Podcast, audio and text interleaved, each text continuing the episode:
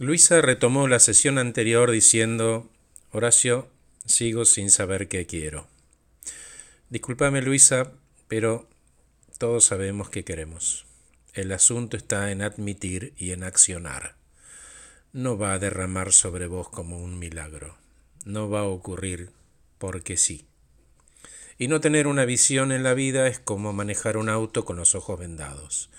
Conforme enciendas el motor y arranques, va a ser peligroso. Seguramente mientras estamos hablando, Luisa, vas a seguir pensando que no tenés una visión, un propósito, un, un qué querés.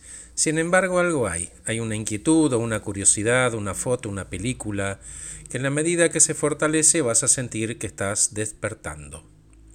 A partir de ese momento de conocimiento interno, tus acciones externas se alinean para honrar ese propósito. Luisa, si yo te ofreciera despertarte plena, feliz, sin control de tus emociones, ¿abrazarías esa vida? Sí, por supuesto, Horacio. Muy bien. ¿Y si yo te dijera que el hombre de tu vida es bajo, morocho, gordo, pelado, vos qué me dirías? Y morocho sí, pero flaco, alto y con pelo. Bien, Luisa, entonces, con estas dos, casas, estas dos cosas te estoy demostrando que sabes muy bien lo que querés. Solo que no crees que esas cosas estén a tu alcance.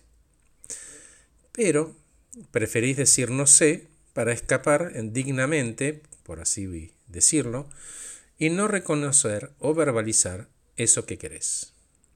Para saber qué querés, primero tenés que conocerte a vos misma, tus recursos, construir una relación con vos misma de confianza, con vos misma y con tus capacidades. Conozco mis capacidades, las reconozco, las celebro, porque son las que me trajeron hasta acá e iré fortaleciendo día a día para llevarme a cumplir aquello que quiera en ese momento. Conforme los reconozco, me voy conociendo más y más y puedo unir ese qué quiero con las herramientas que usaré para lograrlo.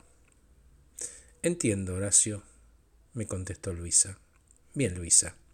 Y quiero cerrar esta sesión proponiéndote una tarea de todos los días. Alejate, por favor, de la queja gratuita. Alejate del lamento boliviano. Esa frase es igual. ¿Qué va a ser? Así es la vida. No, Luisa, de ninguna manera. Cada mañana al despertarte agradecé primero que despertaste y luego agradecé lo que vos creas es importante para vos, tu salud, tu trabajo, tu propósito, el amor, lo que fuera. Acordate, el tren de la vida pasa todos los días y a cada rato. De hecho, está enfrente tuyo, detenido en el andén con la puerta abierta. Cuando quieras cambiar, solo tenés que subirte. Gracias por escucharme. Soy Horacio Velotti, acompaño personas eficientes, eficaces y felices.